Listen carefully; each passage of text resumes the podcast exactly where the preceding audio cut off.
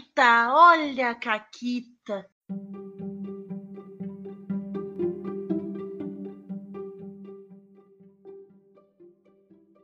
Olá, amiguinhos da quarentena. Aqui quem fala é a Paula e comigo tá a Renata. Oi, Renata. Oi, Paula, tudo bom? Tudo bem? Mais uma da série de caquitas que eu tirei do meu próprio Twitter. Porque o Cas parou de fazer polêmica, né? Então eu tô tendo que fazer tudo sozinha. Essa aí, é, ela é conjunta, né? Ela veio do teu Twitter e do meu ódio. A maior fonte de programas do Caquitas é o ódio. Em, em muitas, muitos momentos, a motivação para fazer o Caquitas é o ódio. Sabe? Porque quando, quando tem um ódio pra, pra reclamar, eu, eu, eu não sei, assim, eu preciso confessar que eu venho mais empolgada a gravar. É verdade. Do que quando é tipo, ah, eu só venho falar do negócio e tal. Não, quando eu tenho um ódio, porque alguém me irritou. Hum. Dá aquela energizada, né? Assim, as pessoas que não têm ódio, eu não sei como vivem. Porque se não fosse meu ódio, entendeu? Eu, eu, às vezes eu não levantava da cama. Que o ódio é bom. Nossa. É verdade. Sabe aquele, aquele povo não agressivo? Ah, não, só vou, só vou pensar coisas. eu não sei como vive. Assim, nada contra, mas eu não saberia, não consigo. Eu gosto do, do, do ódio, do rancor. É verdade. Mas antes da gente começar a destilar ódio por aqui, eu tenho uma caquita para contar.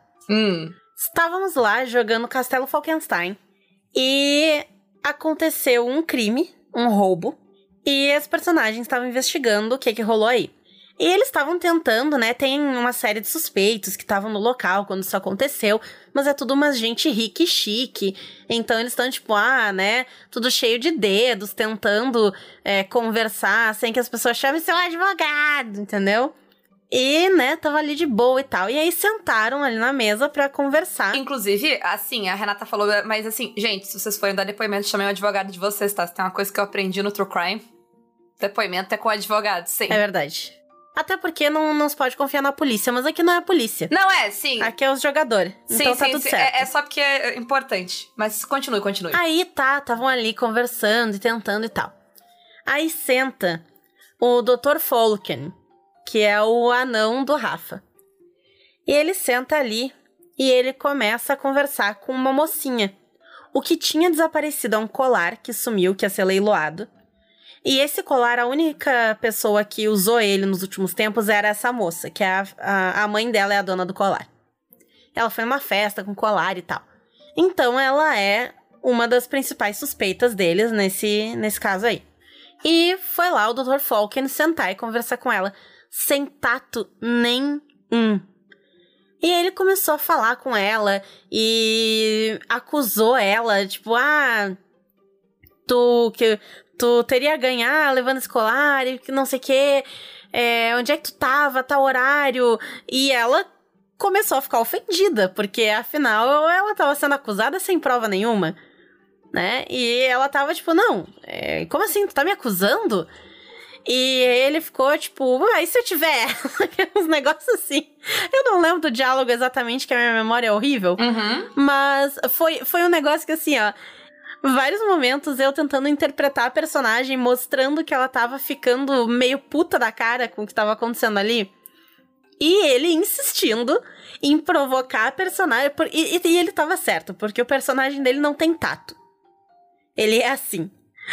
E ele continuou e foi e foi até que ela pegou e ela, tipo, levantou da mesa furiosa e disse que tinha perdido o apetite e saiu da sala, assim, puta da cara. E eles perderam ali, né, a chance de interrogar e descobrir mais coisas, porque agora ela detesta o Dr. Falken. Sim. O que, o que não destoa do tema de hoje. Porque o que, que tu fez? Tu empurrou a narrativa pra onde tu... Exatamente. Por quê? A gente gravou faz um tempo o, o programa sobre o papel do mestre, narrando que o caso veio aqui e tal. Inclusive, né, é do tempo que ele ainda gerava polêmicas no Twitter dele pra roubar como pauta, né?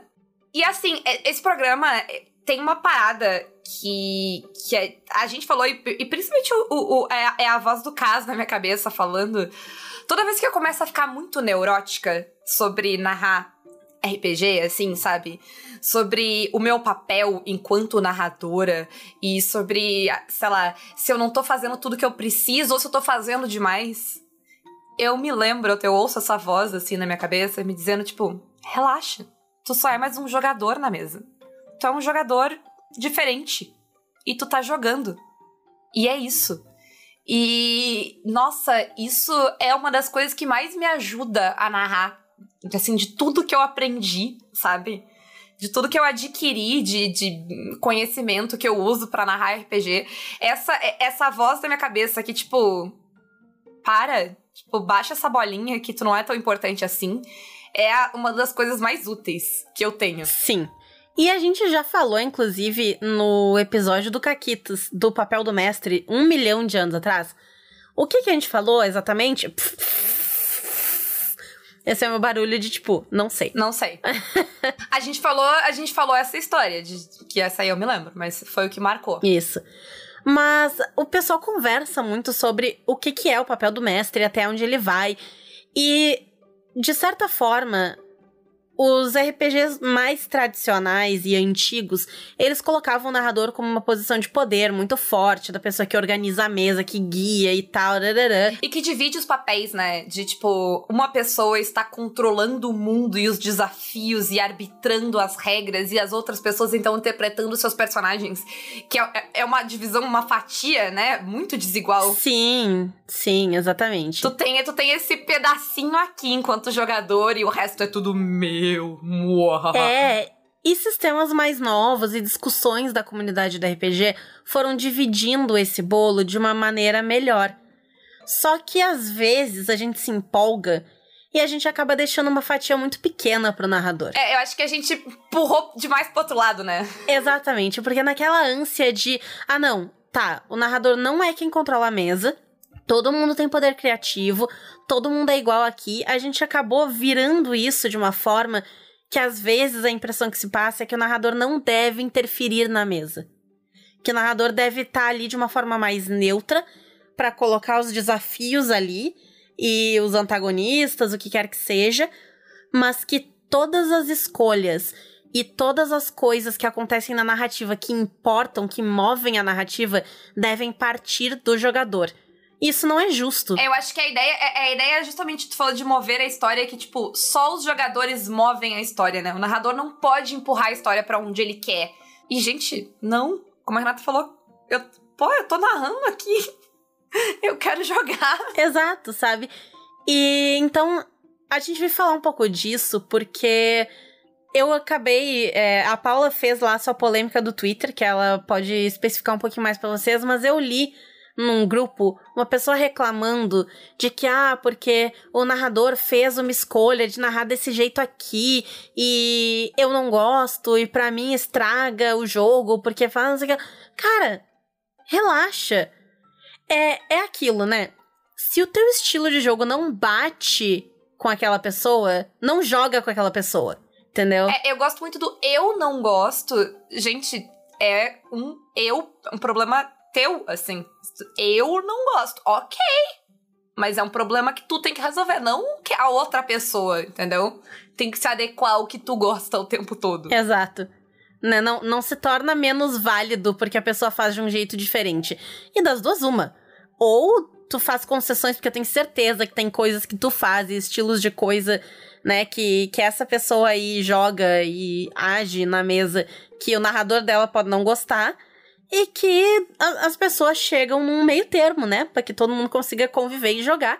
E se tu não consegue chegar nesse meio termo, vai procurar outro grupo para jogar, né? né? Isso.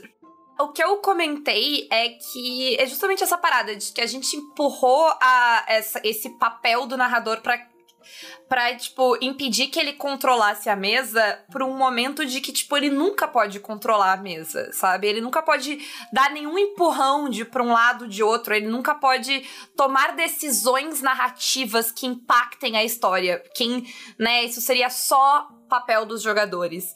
E não, né? Eu, eu, eu, e assim, eu não estou falando isso que, tipo, a, a, a, comunidade do RPG. Eu estou falando isso de mim. De eu sentir que, às vezes, eu narrando estava me policiando de tomar certas decisões, sabe? Porque eu não queria. Uh, forçar algo, alguma coisa para os jogadores, sabe? Tomar uma decisão uhum. que eles teriam que lidar, sabe? O meu papel seria só lidar com as decisões deles. E aí eu fiquei tipo, por que que eu tô fazendo isso? Não faz nem sentido isso que eu tô fazendo, sabe? E aí eu comecei a ver, tipo, não, eu posso fazer, essa, eu posso tomar decisões aqui também. Eu tô jogando também. Sim. Sabe? Eu acho que em parte isso vem de uma ideia que ainda tá um pouco impregnada no RPG de que o narrador é o árbitro. E ele tá ali para decidir o que que vale, o que não vale. E aí ele é neutro, né? Porque juiz tem que ser imparcial, tem que ser neutro. Sim, exatamente. E em algumas situações ele vai arbitrar. Porque acaba que às vezes uma decisão deve ser tomada se o sistema não engloba aquilo ali, ou se tem aquela dúvida na hora e não, não dá muito tempo de olhar a regra, ou não acha na regra o narrador vai arbitrar e ok. Mas assim, muitas. É, dificilmente, para mim, é uma decisão soberana também. É meio que tipo uma decisão que a gente conversa uns segundinhos na mesa e todo mundo é, realmente, e, e segue a vida, sabe? Essa, essa decisão, sei lá, soberana e, e monarca do, do. A minha palavra é a lei. É, eu, eu não tenho. Eu não tenho mais essa experiência no RPG, assim, Não, de ah, o narrador não. falou e já era. Geralmente, quando chega numa brecha ali, que às vezes acontece, né? Não tem como um, um sistema de regras prever tudo que vai acontecer. São muitas variáveis. Mas geralmente, quando chega numa variável que não, não se tem um- um- uma delimitação né, precisa ali e vai né, estar numa área cinza, a gente meio que conversa. Né, eu, eu- eu- claro que eu, enquanto narrador, acabo arbitrando, porque eu digo, olha, eu acho isso aqui. Mas os jogadores sempre podem discordar de mim e tal. Então eu nunca me sinto, sabe, um deus sobre a minha mesa. Como é que era? Sim, sim. O deus do meu mundo. E às vezes, mesmo que, sei lá, uma pessoa ainda fica meio assim naquela regra e tal, mas se a maioria decidiu, a maioria decidiu, toca a ficha, depois se vê, sabe? Se conversa e tal. E ok, não tem problema arbitrar nestes momentos. Mas sistemas, principalmente sistemas mais recentes, sistemas mais pensados em se dividir a narrativa, em equilibrar os poderes, eles naturalmente vão distribuir o poder entre narrador e jogador de uma forma basicamente igual. Às vezes, o jogador tem até mais poder do que o narrador. Por exemplo, a gente tava jogando Brindlewood Bay. O narrador, ele pode ir lá numa falha e matar a personagem. Mas ele vai fazer isso com a certeza que aquela personagem não vai morrer. Porque o jogador, depois da decisão do narrador de matar a personagem, pode vestir uma coroa e mudar essa situação. Então, não tem nada que o narrador possa fazer para impedir o jogador de vestir a coroa. Entende? Então, Sim. é o poder de, de dar um, um override, de tomar o controle dessa cena, é muito maior do jogador do que do narrador numa situação como essa. E agora eu vou falar de Sétimo Mar, porque faz tempo que eu não falo, e a Renata já falou de Brindlewood Bay, que é o meu outro sistema do coração agora. Ah, mas, assim, por exemplo, ah, quando eu tenho uma aposta no Sétimo Mar e eu vou agir, eu não tenho que perguntar pro narrador se eu consigo fazer aquilo. Eu tenho uma aposta, eu consigo fazer aquilo. A aposta é poder narrativo que eu tenho. Então, eu tenho a aposta, eu ajo, entendeu? A amarra que eu tenho são as regras e a coesão de cenário, né? Da tua abordagem e tal. Exato. Mas isso tudo é na regra, né? Isso aí não é o narrador que tá Isso. dizendo, ah, não, não, não, não, não. Não, tá na regra, tá ali. A tua abordagem foi, é, sei lá, é, Brawn e Athletics. Sabe? Ok, então tu vai te limitar a dar porrada e ser atlético. Porque foi a tua abordagem. E aí, assim, pra mim, bons sistemas, sistemas que eu gosto, são sistemas que eles dividem esse poder de uma forma bastante equilibrada e se arbitram sozinhos. Porque não sou eu, narradora, que vou ir lá e dizer o que, que pode e o que, que não pode na tua abordagem. Tu escolheu a tua abordagem, entendeu? Ela, tu tem que estar dentro dela. Mas ela é, ela é clara, ela é delimitada já. É a mesma coisa, sei lá, quando tu vai ganhar um ponto heróico. Porque quando a gente falou de botar aqui mecânicas que, que consigam fazer essa troca de poder narrativo, eu, eu pensei, né, me passou pela cabeça o ponto de inspiração que o D&D tem. Mas o ponto de inspiração é arbitrário. O narrador entrega esse ponto de inspiração quando ele quer. Não tem uma regra. É, É, não é uma regra do D&D. Ah, sei lá, rolou um crítico, ganhou um ponto de inspiração. Ele não é mecânico. não, ela é subjetiva. Né? Eu vou lá dar uma estrelinha pro jogador que eu acho que fez uma coisa legal. No máximo, tu pode fazer um esquema de, sei lá, o grupo Sim. pode também, né? Sei lá, ah, eu acho que vale, não sei o quê. Mas ainda assim é arbitrário. Sim. Uh, o ponto heróico não é assim, o ponto heróico do sétimo mar. O ponto heróico, tipo, tu tem lá na tua ficha, quando tu fizer algo assim, assim, assim, assim, tu ganha um ponto heróico sabe? O máximo de discussão que vai caber é: será que essa, essa situação que aconteceu aqui se encaixa? Sabe? Mas a situação uhum. tá lá. A gente no máximo vai discutir se ela se aplica. Mas a, não é subjetivo, sabe? A gente vai. A regra tá ali. Ela, a, a, o próprio sistema está se arbitrando. As regras criam, é, né? O, ó, isso pode, isso não pode. E eu só vou ter que aplicar o que tá escrito. E aí eu não sinto que eu tenho mais poder que os jogadores. E eu amo jogar sem ter mais poderes com os jogadores, porque daí eu tô livre para jogar. Sim. Tira um peso das minhas costas enquanto narradora. E até não precisa ser uma coisa tão aberta quanto o Sétimo Mar e o Brindlewood, que dão assim um poder muito grande. Mas, por exemplo, no Tordesilhas, quando tu tem ali um sucesso no que tu tá fazendo e tal, e o narrador quer que tu fale, ele pode te oferecer uma barganha ali, né? Pra tu ganhar uns pontinhos ali que tu pode depois usar e tal, e ter tuas vantagens, nanã, em troca de falhar aquilo ali que tu ia tentar fazer. E tu pode aceitar, tu pode recusar.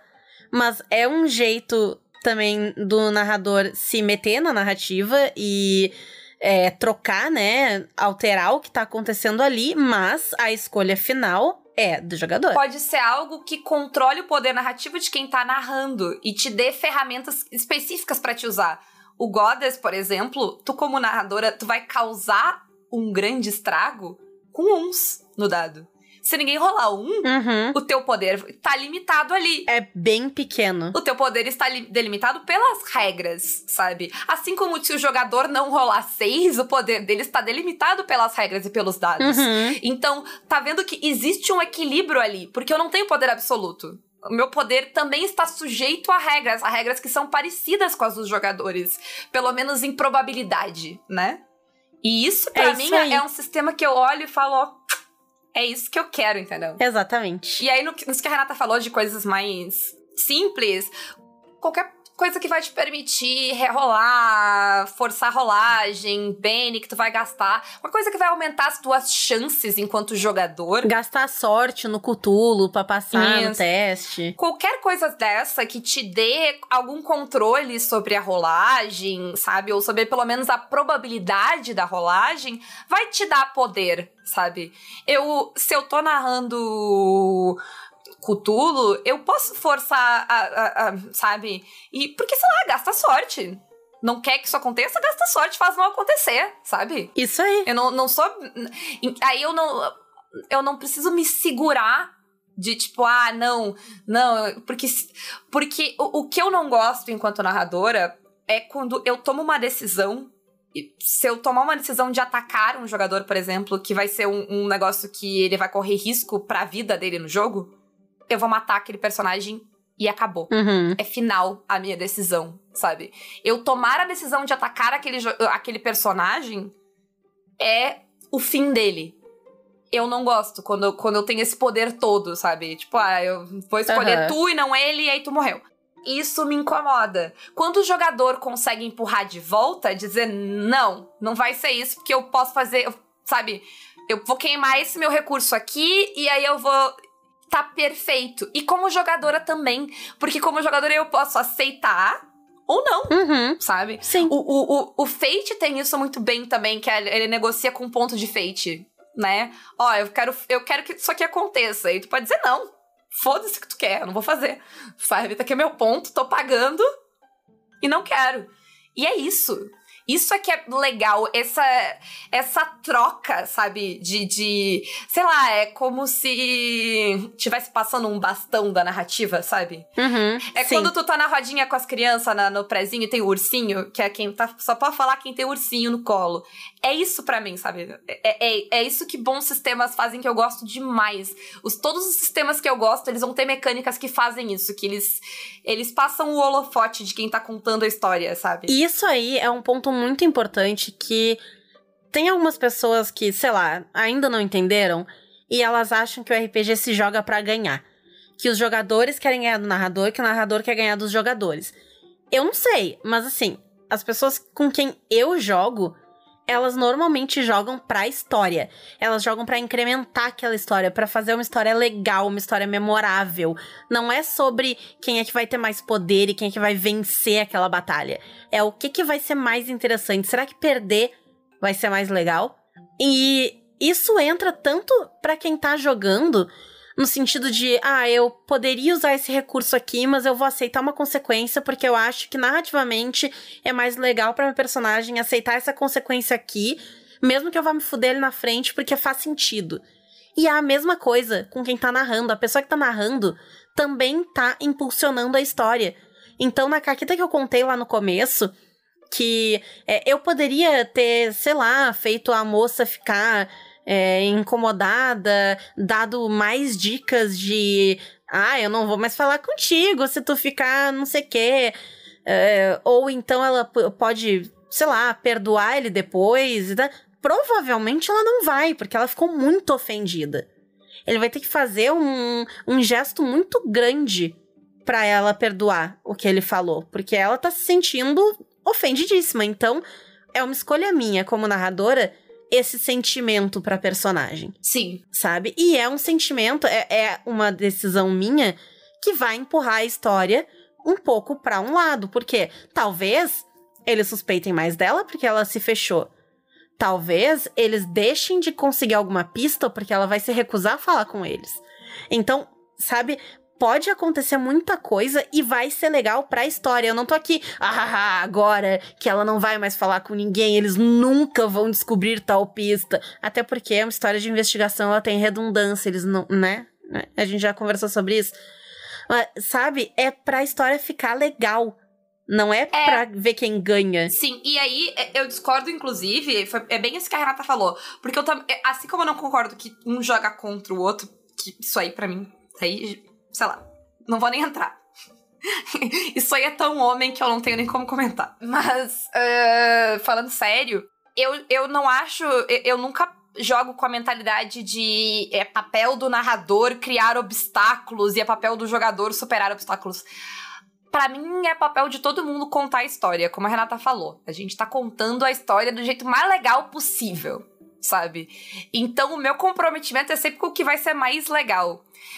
E sabe, eu vou ter que falar de sétimo mar de novo.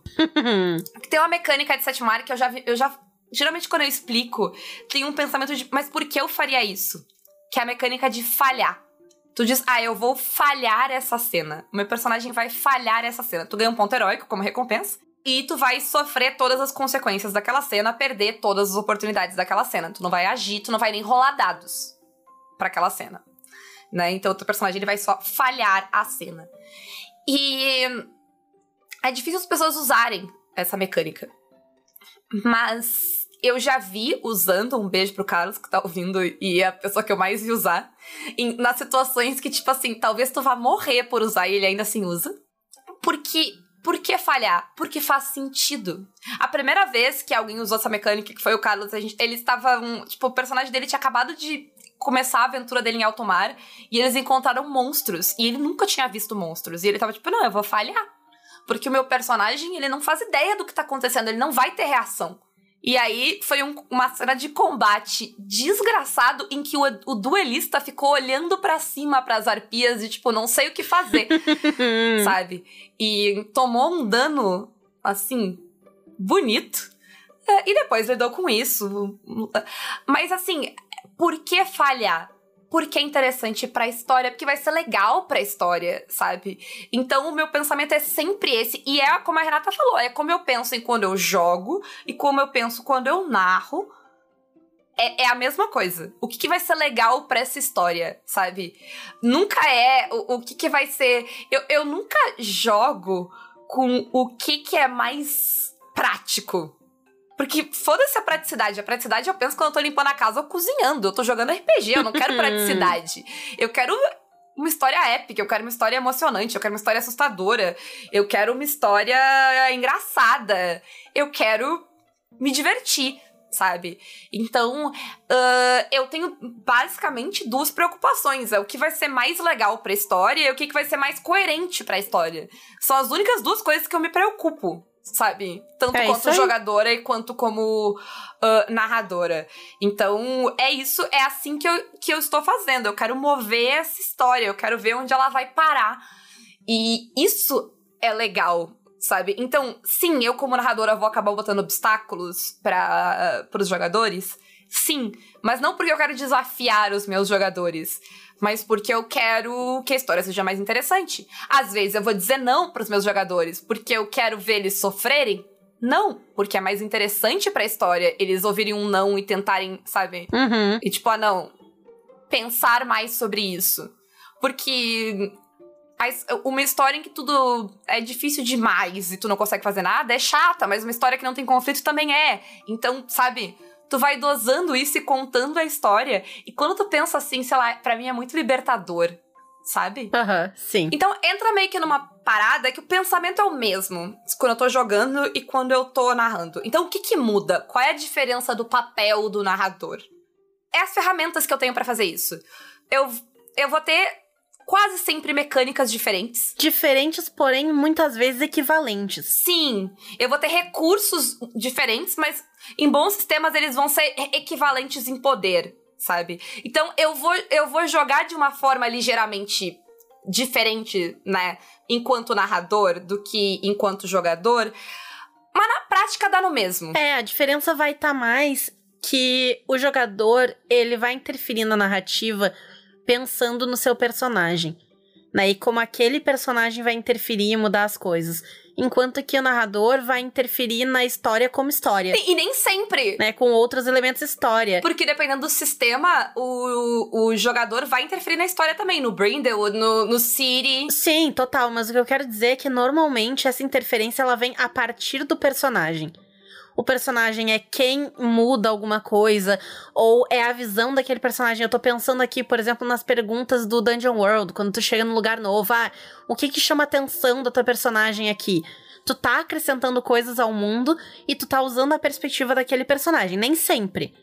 Mas várias vezes é, é ao menos uma diferença que eu vejo em- muitas vezes no papel de quem narra, papel de quem joga, que o foco de quem tá jogando, ele parte do seu personagem muitas vezes, né? Nem sempre, mas muitas vezes. Eu acho que na maioria das vezes. Tem sistema. E, e eu acho muito legal quando o sistema coloca na mecânica pra quebrar até isso.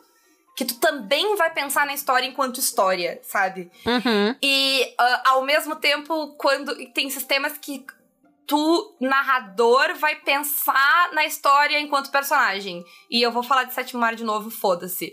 Mas ah, quando tu cria um vilão. Sim, o vilão, né? O vilão, ele tem planos, ele tem é, ambições, ele, ambições. ele tem é, os seus esquemas que estão correndo no, no fundo, sim, aham. Então ele vai mudar. Tu, tu, enquanto narrador, muitas vezes tu vai mudar a narrativa da perspectiva daquele personagem. Que não, é- ele não tem exatamente a mesma regra, a mesma ficha que um personagem do jogador, mas ele é um personagem naquela história e tu também vai contar a história daquela perspectiva.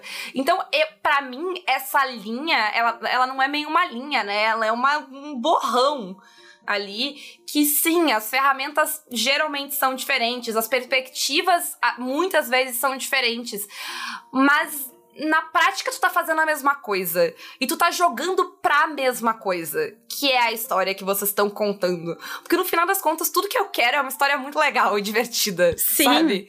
Tudo que eu quero é me divertir ali, é contar ah, uma história interessante, uma história emocionante. É isso, assim, eu tô jogando pra contar a história com outras pessoas. Se não fosse pra contar a história com outras pessoas, eu escrevia. Né? E aí vai ter situações em que. E aí chega a coisa que me irritou, que a pessoa ficou tipo, ai não, o narrador fez uma escolha que eu não gostei, o narrador. Não, não. O narrador faz escolhas com objetivos, muitas vezes. Não é porque. Nesse caso, a pessoa tá falando, ah, o narrador tá descrevendo o movimento da câmera e eu não gosto. Mas às vezes o movimento da câmera importa pra narrativa. Eu comentei quando a gente tava discutindo isso fora do podcast que eu tenho feito cenas de abertura pra narrar Castelo Falkenstein. Por quê? Porque a vibe do Castelo Falkenstein é aquele negócio de o vilão de bigodinho encaracolado que fica oh, oh, oh, oh, sabe? É, é um negócio bem filme, clichêzão. Então eu tenho feito cenas de abertura em que eu narro como se fosse uma cutscene, como se fosse uma cena de um jogo de videogame, alguma coisa, para conectar com a história sabe? Então eu narrei uma que é, se via uma poltrona por trás e não dava para ver quem tava sentado na poltrona. Aí chegava um mordomo com uma, uma pilha de papel numa bandeja de prata e deixava ali. O cara olhava, abria umas cartas, jogava umas outras pro lado, até que ele pegava um jornal que tinha na capa a foto de um trem com o nome do trem em cima, e ele levantava, saía apressado da sala, e a gente dá um zoom naquela foto do trem, e é o que as personagens estão vendo na frente delas. Sabe, eu criei um negócio cinematográfico porque é a ideia do sistema. O sistema traz isso para a história. Outro exemplo do negócio que eu fiz foi. É, eu não consegui chegar nesse ponto porque a nossa mesa de super espiãs acabou que não. A gente teve, né, vida real e a gente não conseguiu continuar e aí passou e nunca terminamos. Mas lá no canal da Ray eu tava narrando e eles estavam lá numa praia e tinha, sabe aqueles animador de senhorinha que fica fazendo aeróbica na praia? Com uns rádio do inferno, umas música alta, fazendo umas danças de pessoa que tem energia? Esse cara, eu mostrei uma imagem de quem ele era. E eu peguei uma imagem do Will Smith no Maluco no Pedaço. E aí, tem gente que vai ficar, ai, mas eu não gosto de ver imagem. Ver imagem estraga a minha imersão. Olha o outro, né? O outro programa. Ah, ah, ah. Porque ver imagem, eu gosto de imaginar na minha cabeça. Cara, eu tinha um motivo para mostrar o Will Smith. Por quê? Porque ele era o vilão do negócio. E no final, ele ia ter um dispositivo que nem no Homem de Preto, que ele aperta e apaga a memória das pessoas. Por isso que era o Will Smith. Por isso que era, entendeu? É, tinha um porquê. Não foi só, ah, haha, foi sem engraçado. E mesmo se fosse, o problema é meu, entendeu? É o meu, se, se é o meu jeito de narrar e eu quiser colocar, bom para mim. E enfim, cada um, né, participa e incrementa a história com as ferramentas que tem, do jeito que sabe fazer. Mas entende que a minha escolha de botar esse personagem lá não foi uma escolha, ah, porque sim. Eu tinha um motivo narrativo para isso. Eu tava incrementando a história com isso. Tudo são escolhas, tanto de quem tá narrando quanto de quem tá jogando. As palavras que tu escuta, que tu fala, tu narrar em primeira pessoa, em segunda pessoa, tocar música, não tocar. Tudo são escolhas, sabe? Tudo muda o jogo, tudo muda a história de uma forma. Essa é a beleza da coisa, não o problema. E a segunda coisa é que o RPG é coletivo. E como qualquer coisa coletiva, nunca vai ser 100% exatamente do jeito que tu quer. Porque tu não é a única pessoa importante daquela mesa. Ela tem outras pessoas que são tão importantes quanto tu. Então não dá para as coisas serem só do teu jeito, só como tu gosta. Tu pode decidir que eu odeio isso e eu não quero jogar com isso, e aí, como a gente já comentou, tu vai ter que trocar de mesa, abdicar de certas mesas, porque. Sabe? Mas, para mim, uma coisa essencial de qualquer coisa que seja coletiva é ceder, né? Né? Tu não tem como ser intransigente e jogar um troço coletivo, vai jogar videogame sozinho. E não é sozinho, porque tu vai ter que ceder o que o criador do jogo fez. É, sim. Então, não, sabe? Vai desenvolver teu próprio jogo e jogar sozinho. É, e jogar sozinho. É, é, é a única opção sabe? Escreve teu próprio filme, escreve teu próprio livro, não sei. Mas assim, controle total das escolhas. Não fala essas coisas que nasce os Snyder Cut aí. Hum, mas assim, desde que eu não seja obrigada a assistir e possa zoar o fato de que a pessoa fez um filme quadrado e preto e branco e, e, e chamou de. Como é que era? Tem, tem um nome muito ridículo. esqueci agora. A, a, a, o, o, em preto e branco ele tem um nome extremamente ridículo. Justice, eu não sei porque. A justiça é cinza, Renata. A justiça é cinza. Assim, ó. Ai, se ai. eu puder rir, tá, assim, se tu vai ser ridículo e eu não posso rir, assim, a tua opção é não ser ridículo, sabe? Mas não vem ao caso. Mas, sabe, tipo, tu vai ter que ceder, tu vai ter que lidar com o fato de que o mundo não se importa tanto assim contigo, sabe? Tu não é mais importante que os outros. E se tu não sabia disso até agora, desculpa, mas assim, já tá na hora de aprender que né? sabe? E aí eu acho que é essa questão. Quando tu consegue imaginar que a narrativa é toda compartilhada, que tu, tu tá com um sistema que equilibra bem esse poder, esse balanceamento de forças enquanto narra narrando, aí dá para todo mundo se divertir. E eu, como narradora, eu posso meter a minha manzona de cheetos na história e virar ela para onde eu quiser, que se os jogadores quiserem, eles viram de volta. E para mim é isso que é legal, porque não é num conflito, não é virar de volta no sentido de haha, te peguei. É no... Eu ganhei. É, é no sentido de tipo, tu vai se surpreendendo e contando essa história. Se tu parar pra ver, histórias são assim, sabe? Elas têm, elas têm reviravoltas. E eh, eu não consigo entender onde alguém pode ter um problema com isso, porque é por isso que eu gosto de RPG. É esse, é esse momento de eu fiz uma coisa, a Renata foi lá e fez. Tipo, eu movi a minha pecinha pra cá, a Renata foi lá e moveu a pecinha pra cá, e aí a outra jogadora foi e chutou a peça pra longe. É o motivo que eu jogo RPG. Sabe? É isso que eu quero ali. É isso que eu não consigo em outros lugares. Sim, que outras mídias não vão te dar. E era isso? É. Uh! Então, é isso. O narrador deve, pode jogar, tá? Ele só não joga sozinho, tá? Aquela coisa, passa a bolinha para todo mundo, deixa todo mundo participar, escolha um sistema. Se tem dificuldade, né? Se tu ainda tá trabalhando isso, escolhe um sistema que, que facilite esse, esse equilíbrio. Mas assim, gente, precisa jogar com narrativa compartilhada? Não precisa, não precisa fazer nada. Mas se vocês nunca tentaram narrar uma experiência de narrativa assim, de, compartilhada, sabe? Sem controle. Sim, os jogadores fazem o que eles quiserem, o narrador faz o que Experimentem. Essa, esse é meu, meu pedido. Deem uma chance. Vai ser libertador. Até, até enquanto narrador é. é nossa, é, é tão. É, eu me sinto tão mais leve. Eu não sou responsável mais pela história. A história não é minha. Então, se a história ficar uma ela bosta, é de todos nós. ela não é culpa minha. Se ela ficar incrível, ela também não é mérito meu. Mas é perfeito. Eu não quero responsabilidade, já tem responsabilidade demais nessa vida. É como diz a música, né? Hoje a história é sua, hoje a história é nossa, nossa. é de quem quiser. Tá, Renata, vai pro jabá.